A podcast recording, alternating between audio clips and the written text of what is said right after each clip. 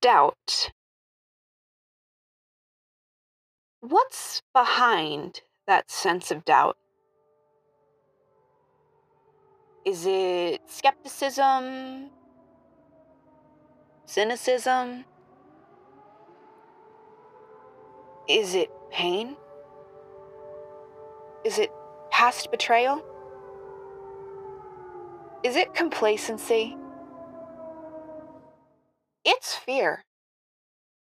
But fear is a tool. You really think this is serious? I do, absolutely. Fear is a sign We are following breaking news from downtown Santa Barbara. that tells us we know there's something just beyond our current experience. Is there a reason why an animal like that would go on a rampage without regard for life? Only when it's absolutely necessary. And if we could only get past that fear, there's something absolutely incredible on the other side. If this investigation is going to work, you need to be able to trust us. We're fighting against that fear.